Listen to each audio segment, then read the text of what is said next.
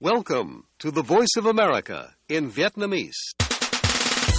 Direct from Washington, the voice of America, VOA. Ban Việt ngữ Đài Tiếng Nói Hoa Kỳ VOA kính chào quý vị.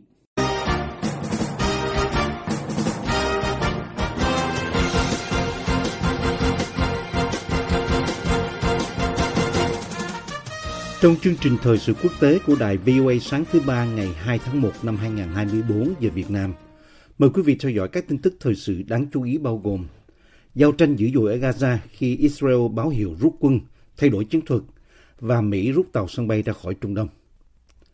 Động đất lớn ở Nhật Bản, cư dân sơ tán khỏi một số khu vực ven biển. Chánh văn phòng nội các Yoshimasa Hayashi cho hay không có sự cố bất thường nào xảy ra tại các nhà máy điện hạt nhân dọc biển Nhật Bản.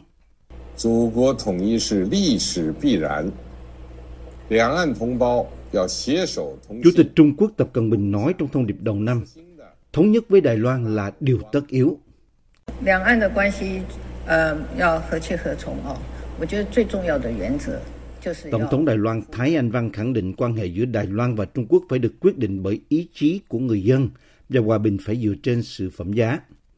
Mời quý vị theo dõi thông tin chi tiết. Người dân hôm thứ Hai 1 tháng 1 cho biết Israel đã rút xe tăng ra khỏi một số quận của thành phố Gaza, trong lúc Israel công bố kế hoạch thay đổi chiến thuật và cắt giảm quân số. Nhưng giao tranh vẫn diễn ra ở những nơi khác trong giải Gaza, cùng với các cuộc bắn phá dữ dội. Israel nói cuộc chiến ở Gaza vốn đã biến phần lớn nơi này thành đống đổ nát, giết chết hàng ngàn người và đẩy 2,3 triệu người dân vào thảm họa nhân đạo, vẫn tiếp tục trong nhiều tháng nữa. Nhưng Israel cũng báo hiệu một giai đoạn mới sắp tới trong chiến dịch của họ. Một quan chức Israel cho biết hôm thứ Hai rằng các lực lượng sẽ rút bớt quân ra khỏi Gaza trong tháng này và chuyển sang giai đoạn kéo dài nhiều tháng với các hoạt động truy quét cục bộ hơn. Quan chức này cho biết việc giảm quân sẽ cho phép một số quân nhân dự bị quay trở lại cuộc sống dân sự, củng cố nền kinh tế đang bị chiến tranh tàn phá của Israel và giải phóng các đơn vị phòng bị trong trường hợp xảy ra xung đột rộng hơn ở phía Bắc với Hezbollah do Iran hậu thuẫn ở Lebanon. Hezbollah và Israel đã nã đạn pháo qua lại biên giới kể từ khi bắt đầu cuộc xung đột ở Gaza. Quân đội Israel cho biết họ đã thực hiện một cuộc không kích hôm thứ Hai. Quan chức Israel cho biết tình hình ở mặt trận Lebanon sẽ không được phép tiếp diễn. Khoảng thời gian 6 tháng tới đây là thời điểm quan trọng. Truyền thông Iran hôm thứ Hai đưa tin máy bay chiến đấu của phe Houthi được Tehran hậu thuẫn ở Yemen đã tấn công tàu bè trên Biển Đỏ, khiến Mỹ đã có phản ứng quân sự và một tàu chiến Iran đã đi vào tuyến đường thủy này. Cuộc chiến ở Gaza được châm ngòi bởi cuộc tấn công bất ngờ của Hamas vào các thị trấn của Israel ngày 7 tháng 10 mà Israel nói là đã giết chết 1.200 người. Cơ quan y tế Palestine ở Gaza do Hamas điều hành cho biết cuộc tấn công của Israel đã giết chết hơn 21.978 người ở Gaza. Hamas cho thấy khả năng tiếp tục nhắm tấn công vào Israel sau hơn 12 tuần chiến tranh. Đêm qua, Hamas đã bắn một loạt rocket vào Tel Aviv. Hôm thứ Bảy, Thủ tướng Benjamin Netanyahu nói rằng Israel phải chiếm quyền kiểm soát biên giới của Gaza với Ai Cập, một khu vực hiện có rất nhiều dân thường sơ tán khỏi cuộc tàn sát trên khắp phần còn lại của giải đất này. Hải quân Hoa Kỳ hôm thứ Hai cho biết tàu sân bay Gerald R. Ford sẽ quay trở về căn cứ ở Mỹ, chấm dứt việc triển khai tới Đông Địa Trung Hải để hỗ trợ Israel tiếp theo sau cuộc tấn công Israel ngày 7 tháng 10 của Hamas. Tàu sân bay Ford chạy bằng năng lượng hạt nhân là tàu sân bay lớn nhất của Hải quân với 4.000 quân nhân và 8 phi đội máy bay, đã trở thành biểu tượng mạnh mẽ cho sự ủng hộ của Mỹ bằng cách tiến gần hơn đến Israel sau cuộc tấn công của nhóm Hamas. Hải quân Hoa Kỳ nói trong một tuyên bố, ngay sau cuộc tấn công tàn bạo của Hamas vào Israel, nhóm tấn công tàu sân bay USS Gerald R. Ford đã được lệnh tới Đông Địa Trung Hải để hỗ trợ thế trận phòng thủ và răng đe trong khu vực của chúng tôi. Bộ trưởng Quốc phòng Hoa Kỳ Lloyd Austin đã gia hạn triển khai Ford ba lần với hy vọng rằng sự hiện diện của nó sẽ ngăn cản Iran và các nhóm liên kết với Iran, đặc biệt là Hezbollah của Lebanon tấn công Israel. Quân đội Mỹ ở Iraq và Syria đã hứng chịu các cuộc tấn công bằng máy bay không người lái và rocket của lực lượng dân quân được Iran hậu thuẫn. Lực lượng Houthi liên kết với Iran ở Yemen đã làm gián đoạn thương mại toàn cầu bằng cách tấn công các tàu chở dầu thương mại và tàu container ở Biển Đỏ bằng máy bay không người lái và tên lửa. tàu sân bay Ford sẽ quay trở lại căn cứ nhà ở bang Virginia. The voice of America, VOA. Một trận động đất mạnh xảy ra ở miền Trung Nhật Bản hôm thứ Hai khiến ít nhất 6 người thiệt mạng, phá hủy nhiều nhà cửa, làm mất điện cho hàng nghìn hộ dân và làm gián đoạn việc đi lại trong khu vực. Chính quyền ban hành cảnh báo người dân phải sơ tán khỏi một số khu vực trên bờ biển phía Tây. Trận động đất với cường độ ban đầu là 7,6 độ Richter đã gây ra các đợt sóng cao khoảng 1 mét dọc theo khu bờ biển Nhật Bản và chính quyền cho biết các đợt sóng lớn hơn có thể kéo theo. Cơ quan khí tượng Nhật Bản ban hành cảnh báo sóng thần cho các tỉnh ven biển Ishikawa, Niigata và Toyama. Cảnh báo sóng thần lớn lần đầu tiên kể từ trận động đất và sóng thần ở vùng Đông Bắc Nhật Bản vào tháng 3 năm 2011. Ban đầu được ban hành cho Ishikawa nhưng sau đó đã hạ cấp. Nga cũng ra cảnh báo sóng thần ở các thành phố Viễn Đông Vladivostok và Nakhoka. Người phát ngôn chính phủ Yoshimasa Hayashi nói với các phóng viên rằng nhiều nhà cửa bị phá hủy, các đơn vị quân đội được điều đến hỗ trợ hoạt động cứu hộ và chính quyền vẫn đang đánh giá mức độ thiệt hại. Ông Toshihiro Shimoyama, quan chức của cơ quan khí tượng Nhật Bản cảnh báo rằng những trận động đất mạnh hơn trong khu vực có hoạt động địa chất diễn ra trong hơn 3 năm qua có thể xảy ra trong những ngày tới. Trong bình luận với báo chí ngay sau khi trận động đất xảy ra, Thủ tướng Fumio Kishida cũng cảnh báo người dân chuẩn bị cho nhiều thảm họa hơn. Thủ tướng Kishida nói, người dân cần cảnh giác với những trận động đất tiếp theo có thể xảy ra và tôi kêu gọi người dân ở những khu vực có thể có sóng thần hãy sơ tán càng sớm càng tốt.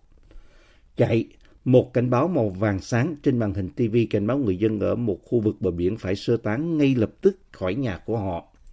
Hình ảnh được truyền thông địa phương đăng tải cho thấy một tòa nhà bị sụp trong đám bụi dày ở thành phố biển Suzu và một vết nứt lớn trên đường Wajima và các cha mẹ trông có vẻ hoảng loạn ôm chặt con mình.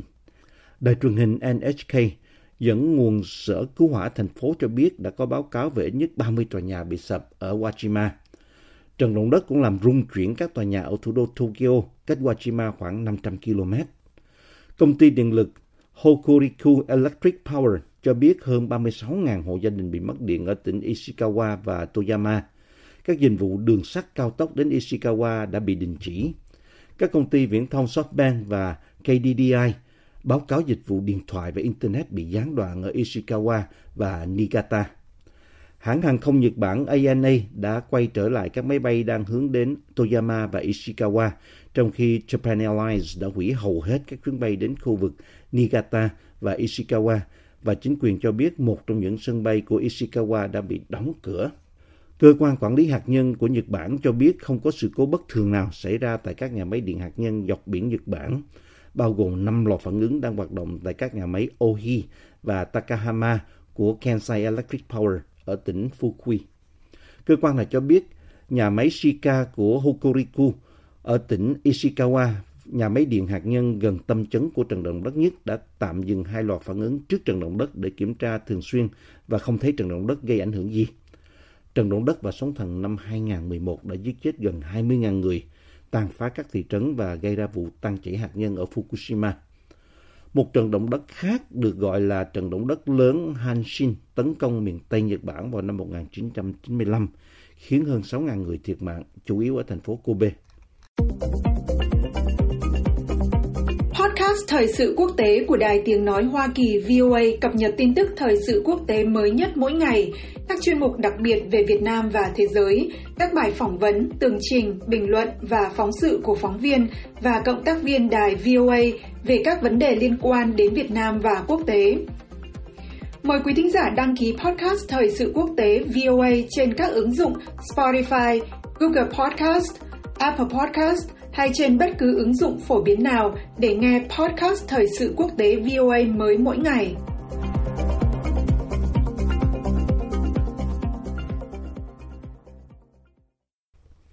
Bộ Ngoại giao Trung Quốc hôm thứ Hai cho biết Chủ tịch Trung Quốc Tập Cận Bình đã trao đổi thông điệp chúc mừng với Tổng thống Mỹ Joe Biden nhân kỷ niệm 45 năm quan hệ ngoại giao giữa hai nước. Chủ tịch Tập nói trong lời chúc rằng cả hai nước đã vượt qua cơn bão và tiến về phía trước.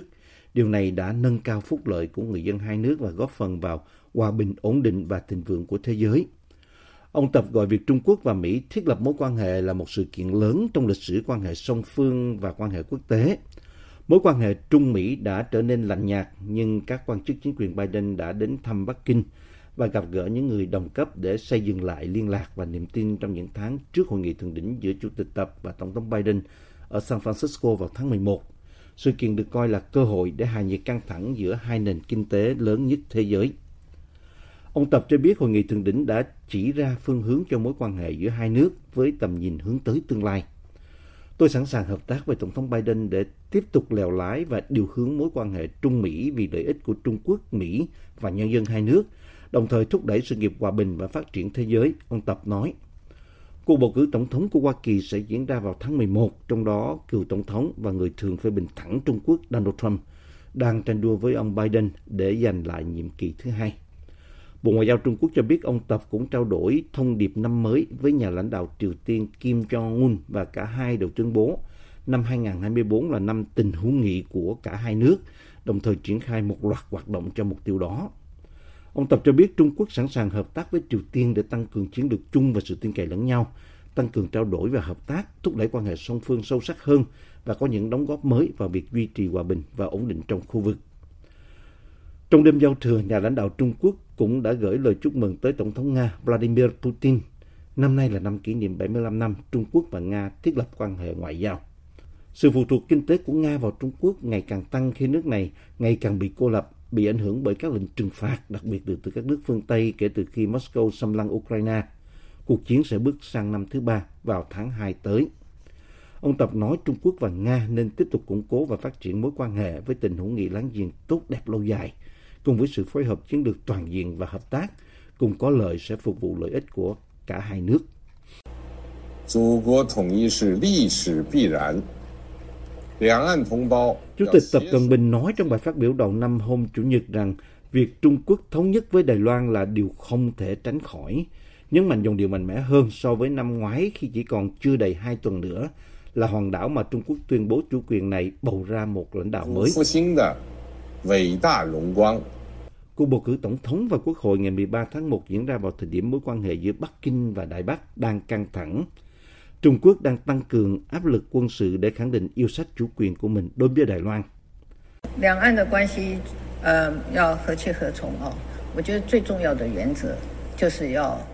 Tổng thống Đài Loan Thái Anh Văn hôm thứ Hai 1 tháng 1 khẳng định quan hệ giữa Đài Loan và Trung Quốc phải được quyết định bởi ý chí của người dân và hòa bình phải dựa trên sự phẩm giá. Trung Quốc coi Đài Loan là lãnh thổ thiêng liêng của mình và chưa bao giờ từ bỏ ý định sử dụng vũ lực để đặt hòn đảo này dưới sự kiểm soát của Bắc Kinh. Mặc dù ông Tập không đề cập đến các mối đe dọa quân sự trong bài phát biểu trên truyền hình nhà nước. Việc thống nhất đất nước là một điều không thể tránh khỏi trong lịch sử, ông Tập nói. Mặc dù bản dịch tiếng Anh chính thức của bài phát biểu của ông do Tân Hoa Xã đăng tải sử dụng một cụm từ đơn giản hơn là Trung Quốc chắc chắn sẽ được thống nhất. Ông nói thêm, đồng bào ở cả hai bên eo biển Đài Loan nên bị ràng buộc bởi ý thức chung về mục đích và chia sẻ vinh quang trong sự trẻ hóa của đất nước Trung Quốc. Năm ngoái ông Tập chỉ nói rằng người dân ở hai bên eo biển là người trong một gia đình và ông hy vọng người dân ở cả hai bên sẽ cùng nhau hợp tác để cùng thúc đẩy sự thịnh vượng lâu dài của đất nước Trung Quốc. Trung Quốc đã có ngoại lệ đặc biệt đối với Phó Tổng thống hiện tại Lại Thanh Đức, ứng cử viên Tổng thống của đảng Dân Tiến cầm quyền của Đài Loan và đang dẫn đầu trong các cuộc thăm dò dư luận với nhiều tỷ lệ chênh lệch khác nhau, nói rằng ông là một người theo chủ nghĩa ly khai nguy hiểm.